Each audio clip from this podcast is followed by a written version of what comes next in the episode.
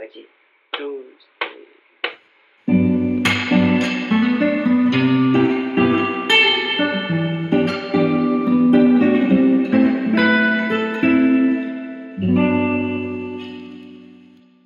Hello, amigos! Sejam bem-vindos a mais um episódio de Falar e Mar.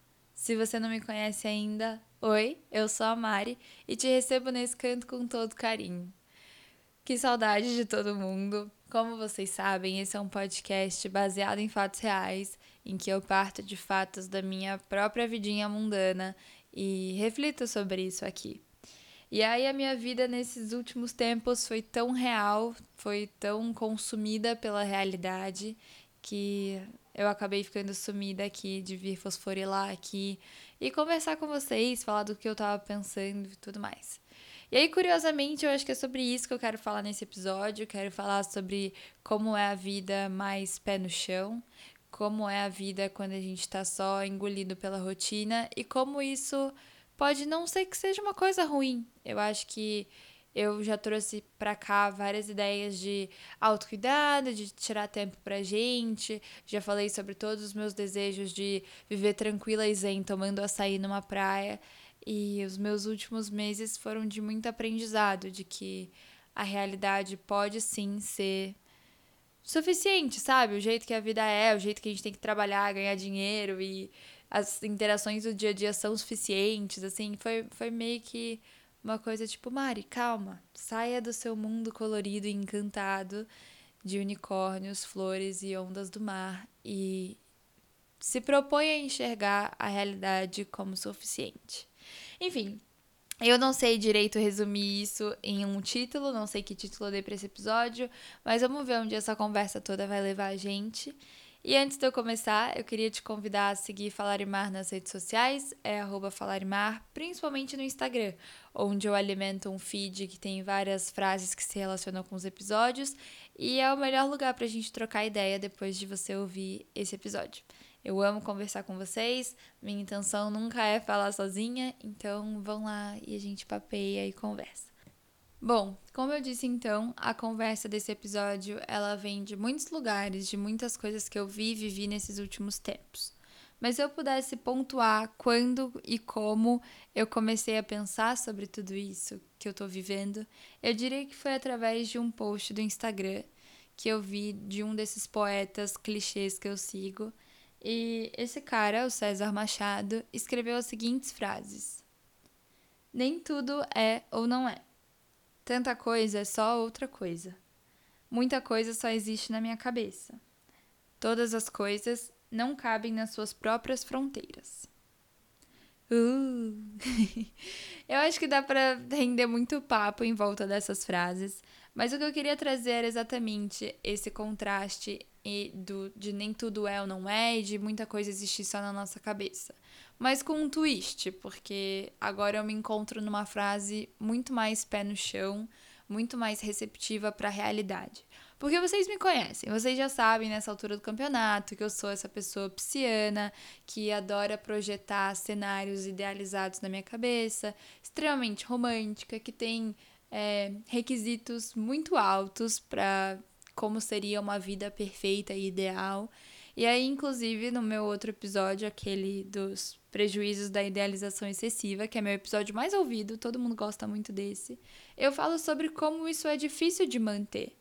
Falo sobre a frustração que vem quando as coisas não acontecem do jeito que eu queria. Eu falo sobre como é querer muito e ficar paralisada. Eu falo sobre como é essa coisa de se eu programar cada detalhe de acordo com como eu quero que aconteça, eu acabo me fechando para as experiências, porque eu só aceito o convite se ele for muito incrível, eu só aceito o cara se ele for exatamente como eu imagino um, um cara, sabe? Vocês já me conhecem, vocês já sabem que eu sou assim. Mas aí, curiosamente, eu tô nessa fase da vida que eu me encontro mais pé no chão. E eu não sei quanto tempo ela vai durar, eu não sei se é só um mood, mas ela tá me ensinando coisas e é por isso que eu vim aqui hoje. E eu também não posso deixar de relacionar esse jeito que eu tô me sentindo com o momento da medicina que eu tô. Todo mundo já sabe, tem 200 episódios sobre isso, mas eu sou estudante de medicina Minha quarentena acabou lá em julho, quando eu tive que voltar para o hospital para cumprir minhas atividades práticas.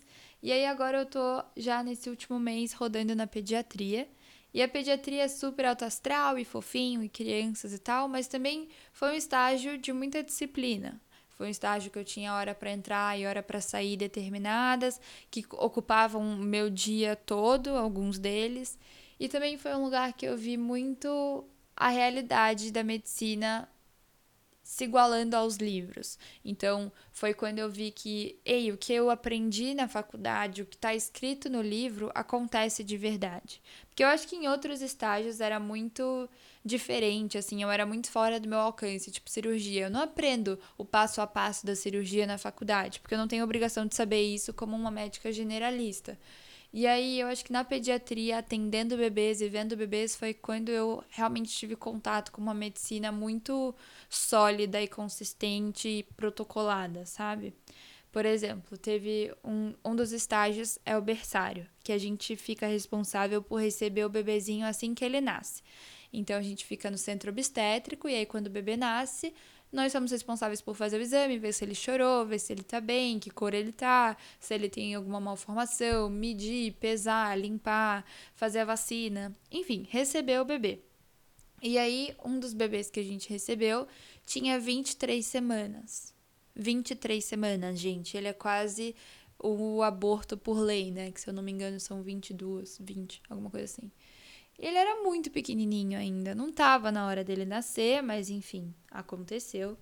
E aí foi muito emocionante e muito simbólico, assim. Ele nasceu e aí tava a chefona lá da neonatologia porque assim que ele nasceu, como ele não tem um sistema respiratório maduro o suficiente, a gente precisou entubar ele. E aí pensa assim, entubar já é uma coisa difícil. Agora você entubar uma coisa que tem 23 semanas e é muito pequena, é muito mais difícil ainda. E mas ao mesmo tempo foi lindo ver assim a magnitude de Deus, sabe? E ver que tipo com 23 semanas ele estava tão formadinho já, tão todo pronto, só faltava crescer mesmo.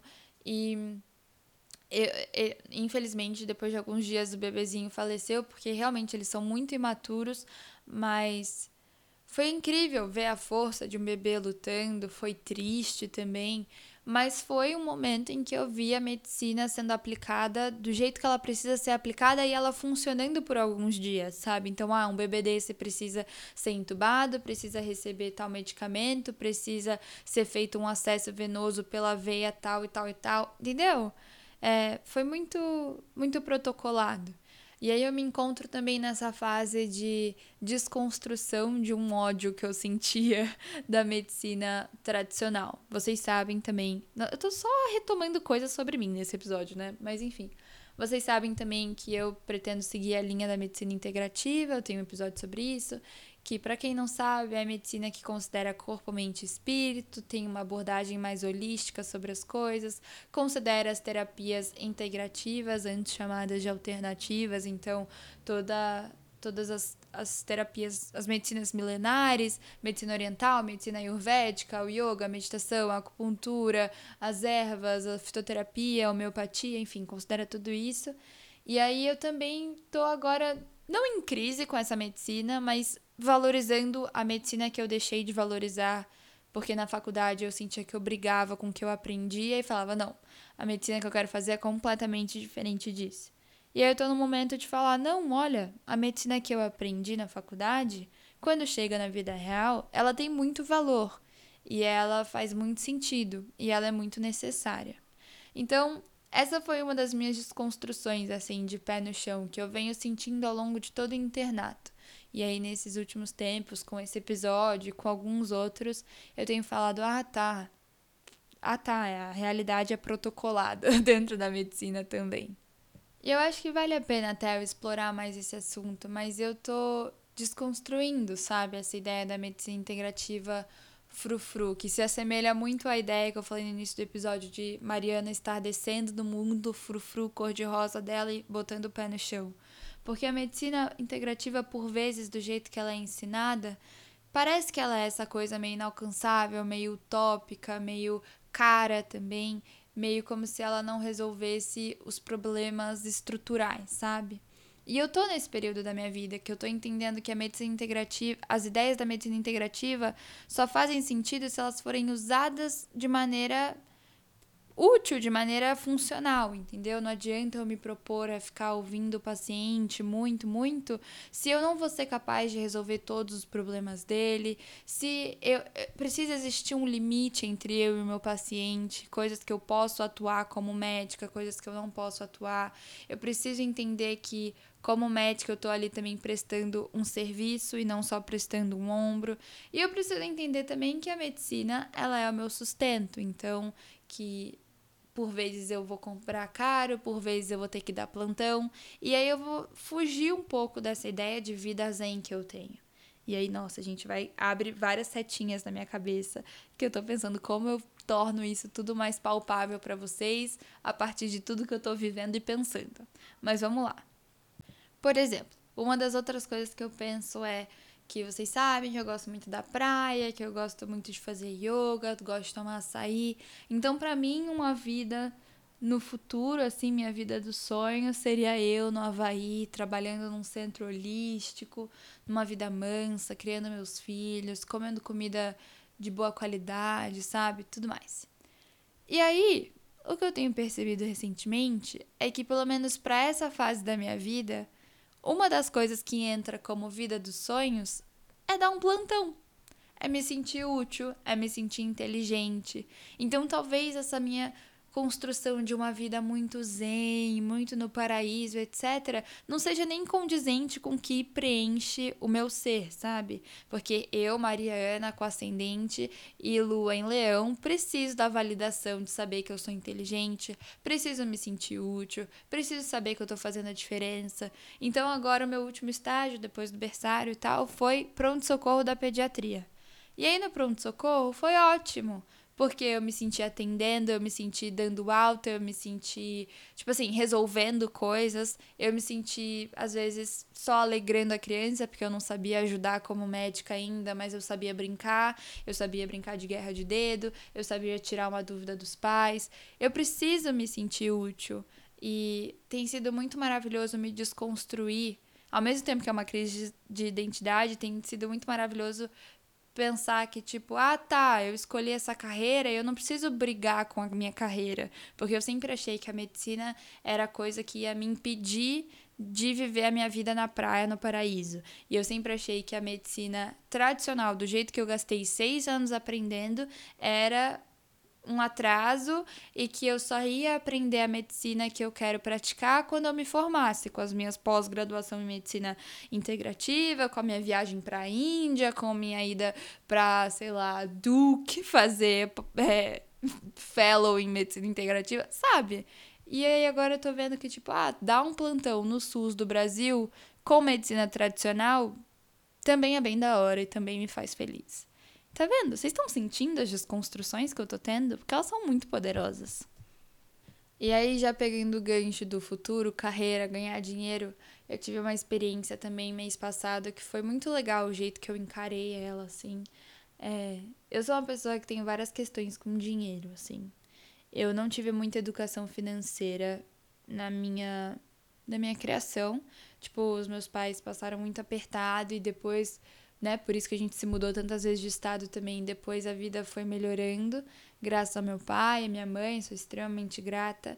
Mas eu sou uma pessoa que não lida muito bem com essa ideia de gastar dinheiro, ao mesmo tempo eu quero muitas coisas, ao mesmo tempo eu amo os luxos que eu tenho por conta do dinheiro, mas eu me frustro porque às vezes eu tenho muito e outros têm tão pouco. Enfim, essa questão dos privilégios, de uns serem privilegiados e outros não, é uma coisa que eu, é muito difícil para mim de, de entender e muito contraditória também. Mas aí eu normalmente sou essa pessoa que fica mais com a guarda elevada quando é para se falar de dinheiro. E aí eu fiz uma viagem com uma amiga maravilhosa e a gente foi para casa de pessoas que de uma família que tem um poder aquisitivo muito alto, muito alto mesmo, vivem uma realidade e eu sei, eu reconheço que o meu meu padrão de vida já é muito alto, mas essas pessoas tinham um padrão de vida ainda muito mais alto. E aí foi muito interessante porque foi uma das primeiras vezes, em, assim, depois que eu virei adultinha, né? Que isso não me intimidou e foi, na verdade, inspirador, sabe? Ver onde a ambição dessas pessoas levou elas. E aí desconstruir a ambição como uma coisa ruim e mais como uma coisa tipo de determinação, de foco, de ah, não, eu vou correr atrás. Tipo assim, sabe umas coisas tipo, ah, tinha uma passagem para ir da casa para praia. E aí você tinha que dar 50 passos. Só que tinha uma outra alternativa que era construir um caminho em que a passagem da casa para praia ficava 20 passos. Tipo, isso é um luxo, entende? Mas aí os caras foram atrás e falaram: "Não, se é possível fazer essa passagem de 20 passos, não incomoda ninguém, eu vou lá na administração e vou ver como faz para fazer essa passagem, porque eu mereço.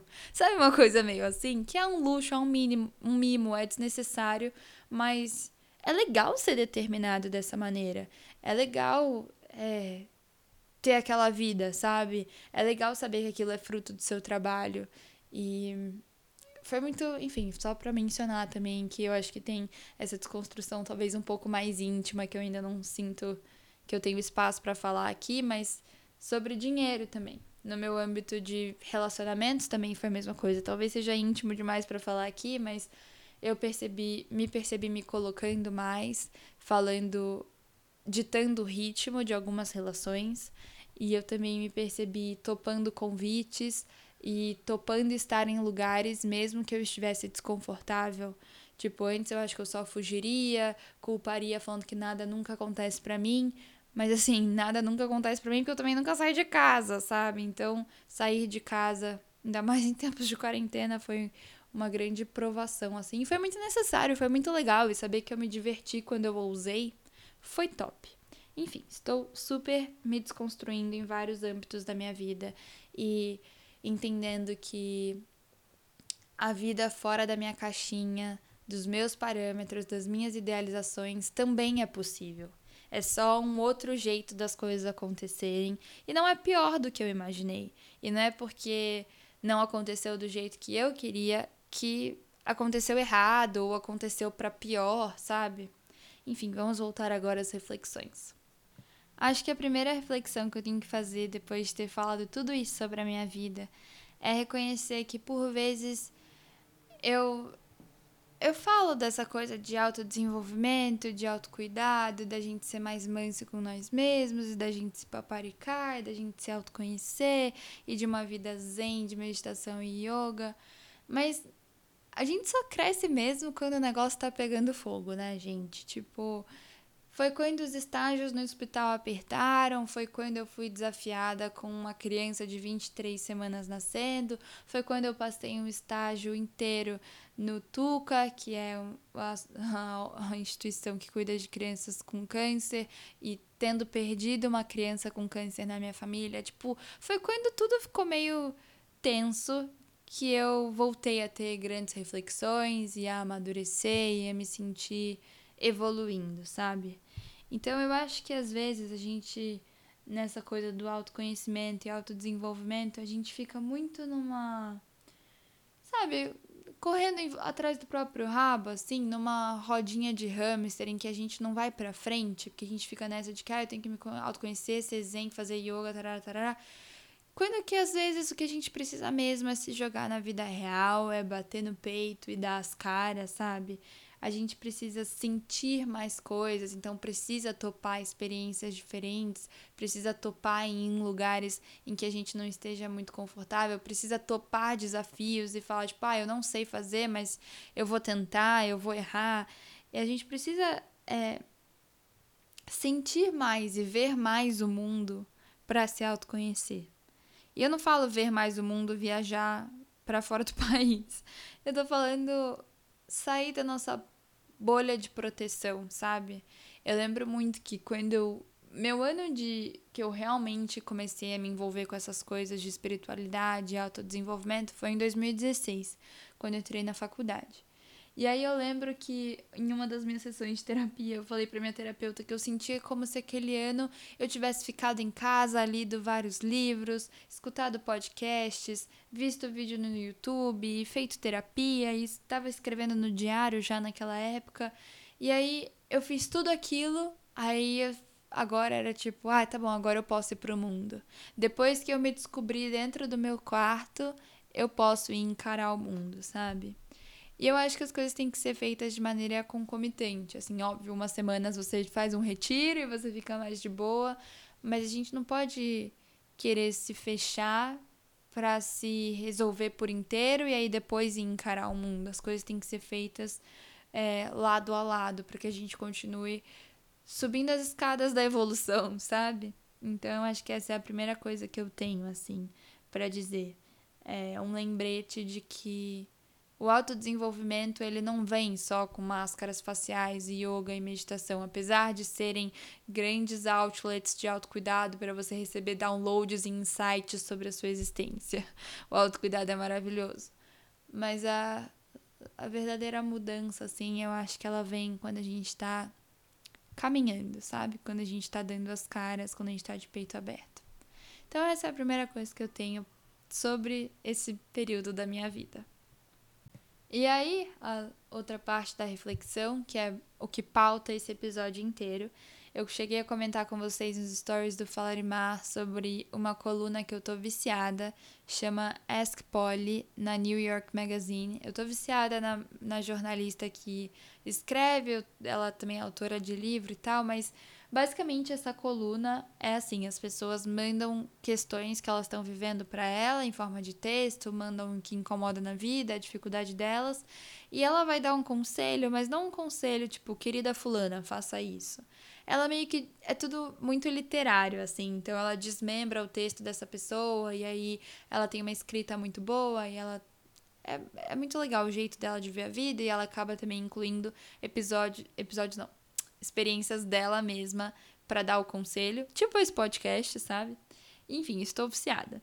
E aí, em um dos artigos dela que eu li, é, a menina escrevia para ela dizendo que para ela either everything means everything or everything means nothing. Então, ou tudo ou nada, que é basicamente a história do poeta que eu falei também. Ou tudo significa tudo, ou esse tudo não significa nada, e ela é completamente louca, e ela é iludida, e ela criou aquilo sozinha e ela estava enganada. E aí a grande o ponto chave da história é que a realidade ela tá em algum lugar entre esses dois extremos. Nem tudo significa tudo do jeito que a gente construiu na nossa cabeça, mas também a gente não constrói nada sozinho, sabe? As coisas são alimentadas a partir de episódios da vida real e a gente não pode se achar um fracasso quando as coisas não acontecem do jeito que a gente entendeu na nossa cabeça que elas aconteceriam, ou planejou ou idealizou. E aí, óbvio que eu me identifiquei super com a menina, né? Continuei lendo por causa disso. Porque para mim, diversas vezes, ou tudo significa tudo, e aí eu me entrego por completo, ou, por vezes, eu caio na história de que, tipo, ah, não, você que é iludida, você que é a louca. Então, eu super me identifiquei com ela.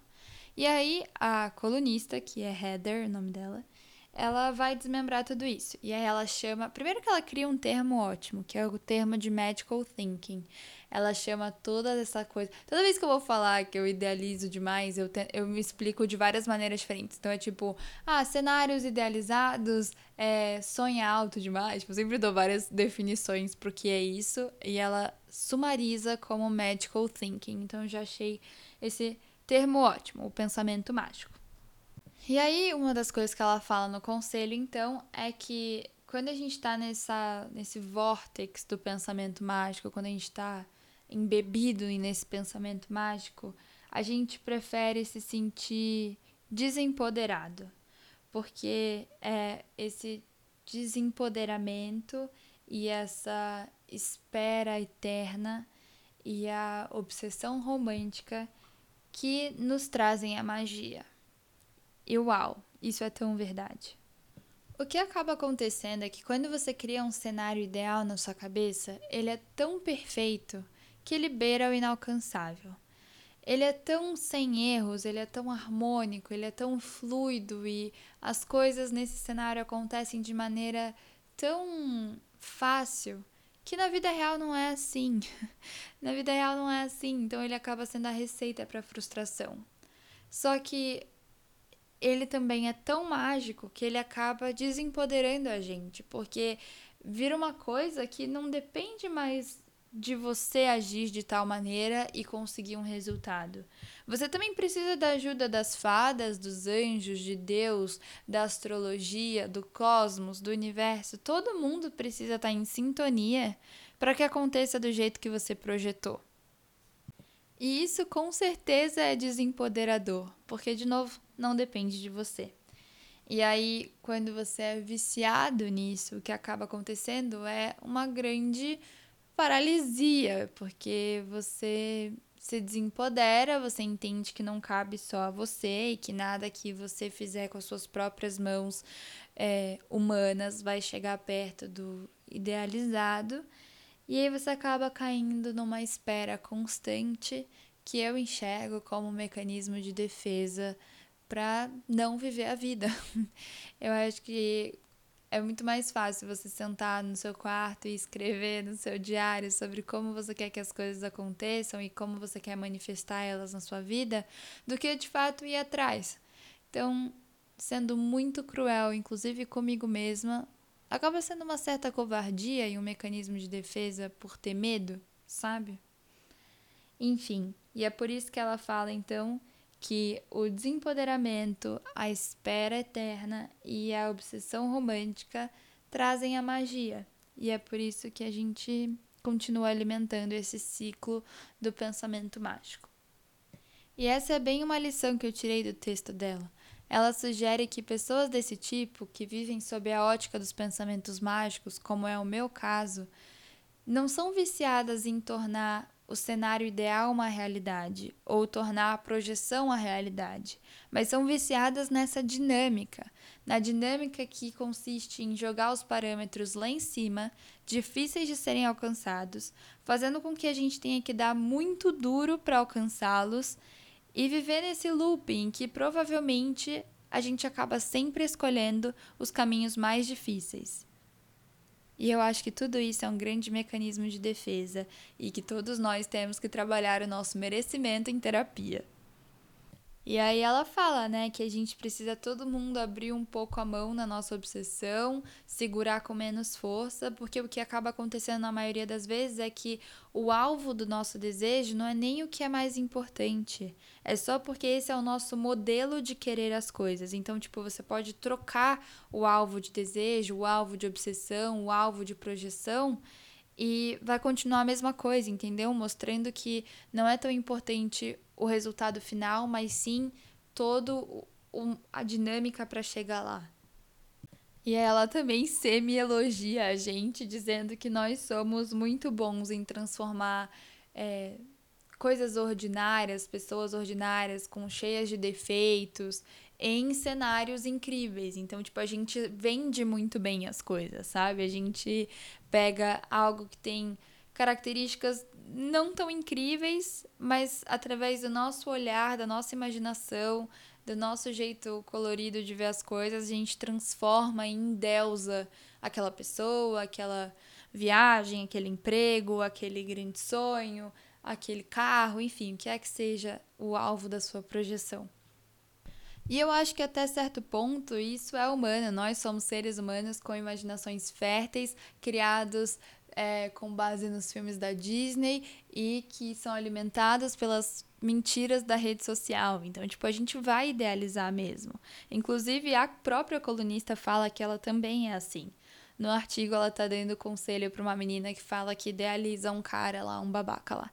E aí a colunista escreve que ela também tem essa bela habilidade de transformar alguém ordinário num deus grego. Então, ela fala: I'll craft a magnificent lover out of the crudest materials using only my imagination. Então é isso, né? Através da nossa imaginação, a gente consegue, com os piores materiais, transformar alguém ou algo em a última bolacha do pacote. tá, aí você me pergunta, Mari, então qual é a moral da história? Depois que eu reconheci isso sobre mim, o que, que eu faço com isso? Aí eu falo, cara, sei lá, tô há sete anos em terapia para lidar com esse meu lado. E já melhorei bastante, já aprendi várias coisas. Mas é um lado meu que a gente, né, busca aceitar. Mas a Heather, no artigo dela, fala que o primeiro passo é reconhecer. E eu super concordo.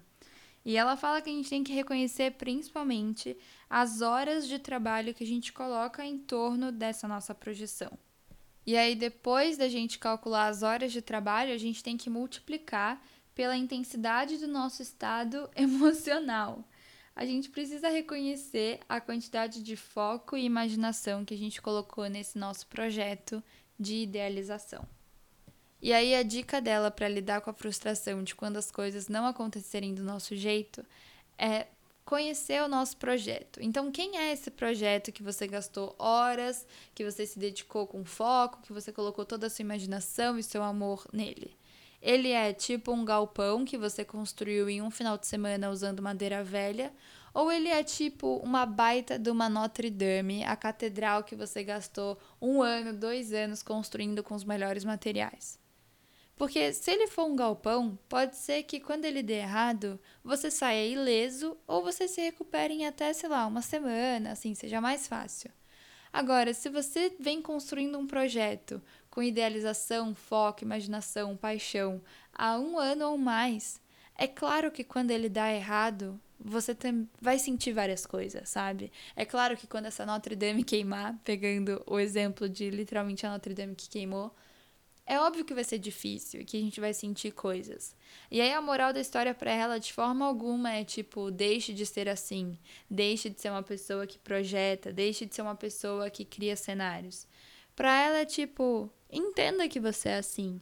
Honre que você é assim. Honre, inclusive, o fato de que você ama pegar características ordinárias de algo e transformar num deus grego. Mas entenda também o que você está fazendo. Entenda aceite que você é assim e entenda que a sua visão pode ser distorcida por você ser assim. A verdade, amigos, é que quando a gente tenta sair dessa simulação hiperromântica que a gente criou, a gente acaba tendo que a gente acaba tendo de cara com a realidade. E a realidade ou ela é mais dura ou ela é mais chata do que o nosso mundo encantado. Mas cabe a gente é, reconstruir a nossa conexão com a nossa realidade, sabe? E encontrar na nossa realidade elementos românticos, mas que sejam reais. Então, eu até falei disso num episódio, eu acho que foi aquele sobre o medo do julgamento. É, eu acho que às vezes a gente tem que desviar o nosso olhar romântico para as coisas do nosso dia a dia. Então, celebrar mais as coisas do dia a dia, os encontros do dia a dia, celebrar o sol entrando na sua varanda, celebrar uma comida que você faça, celebrar cozinhar para você, sabe? Essas pequenas coisas do dia a dia precisam ser romantizadas para que a gente goste de viver na nossa vida real, na nossa vida da rotina. Eu acho que esse é o melhor antídoto, antídoto contra toda essa projeção desenfreada sobre cenários e mundos que estão muito distantes da nossa realidade ou da vida que a gente vive agora. E aí, quando a gente valorizar a nossa vida real de verdade, ela realmente vira o nosso tudo, mesmo quando parece que ela é nada. Mesmo quando tá difícil, quando, mesmo quando tá chato, se a gente conseguiu criar esse senso de apreciação pela nossa vida, esse senso gratiluz de apreciação pela nossa vida, ela vai sim continuar sendo o nosso tudo.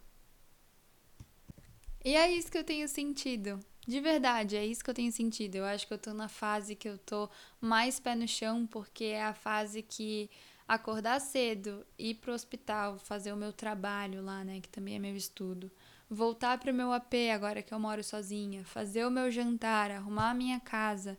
Isso tem sido suficiente, sabe? Eu me sinto é, numa fase em que eu preciso bem menos ficar olhando o Instagram e vendo o YouTube e a vida de outra pessoa, porque em algum momento nesse, nesse ano, nesse mês, nesse pós-quarentena, eu passei a romantizar minha vida. Eu me sinto plenamente contente morando no meu AP, morando sozinha, encontrando os meus amigos, fazendo amizade com os meus vizinhos. Tipo, gente, meu vizinho ouviu meu podcast outro dia, muito fofo, né? Mas enfim, é, eu, eu acho que eu, eu resolvi falar sobre idealização num período em que eu me sinto bem menos idealizeira, sabe? Porque vocês me conhecem e sabem que eu sou muito. E é bom celebrar os momentos que eu não tô sendo tanto também. Sacaram? É bom dizer e é bom sentir que a minha vida real tem me bastado. Não é Mara? Enfim, é Mara. Tô muito feliz. E para terminar, eu não podia deixar de apresentar um cristal para vocês que se relacionasse com esse tema, toda essa coisa do pé no chão versus cabeça nas nuvens. E aí eu sabia que eu queria escolher um cristal que fosse do primeiro chakra. O primeiro chakra está lá localizado no períneo, na base da coluna vertebral, e ele é um chakra que fala de ancoramento, de aterramento, de base, de sustentação, enfim, várias outras coisas, mas eu quis focar nessa parte do ancoramento. E por isso eu escolhi a pedra rubi. O rubi, ele é benéfico para pessoas que sonham demais e não conseguem traduzir esse sonho para uma realidade concreta e material. Ele trabalha o perfeccionismo, ajudando a criar uma consciência menos julgadora e mais compassiva consigo e com os outros. Ele também ajuda a materializar aquilo que a gente cria primeiro na nossa mente e todo o processo criativo parte da nossa mente, mas depois ele precisa ser viabilizado, ele precisa ser concretizado. Então, é qualquer, qualquer outra pedra do chakra, do, do, do chakra base ajudaria. Uma hematita ajudaria, uma granada ajudaria, cada um com as suas peculiaridades, mas é, qualquer coisa que te traga com o pé no chão, menos sonhador, ou pelo menos é, conectando o seu sonho com a realidade. Enfim, amigos, falei demais, mas eu espero que vocês tenham gostado, espero que vocês tenham matado as saudades do Falar Mar e de mim. e a gente se vê numa próxima. Mil beijos. Agora foi. Toca pra mim aquele finalzinho.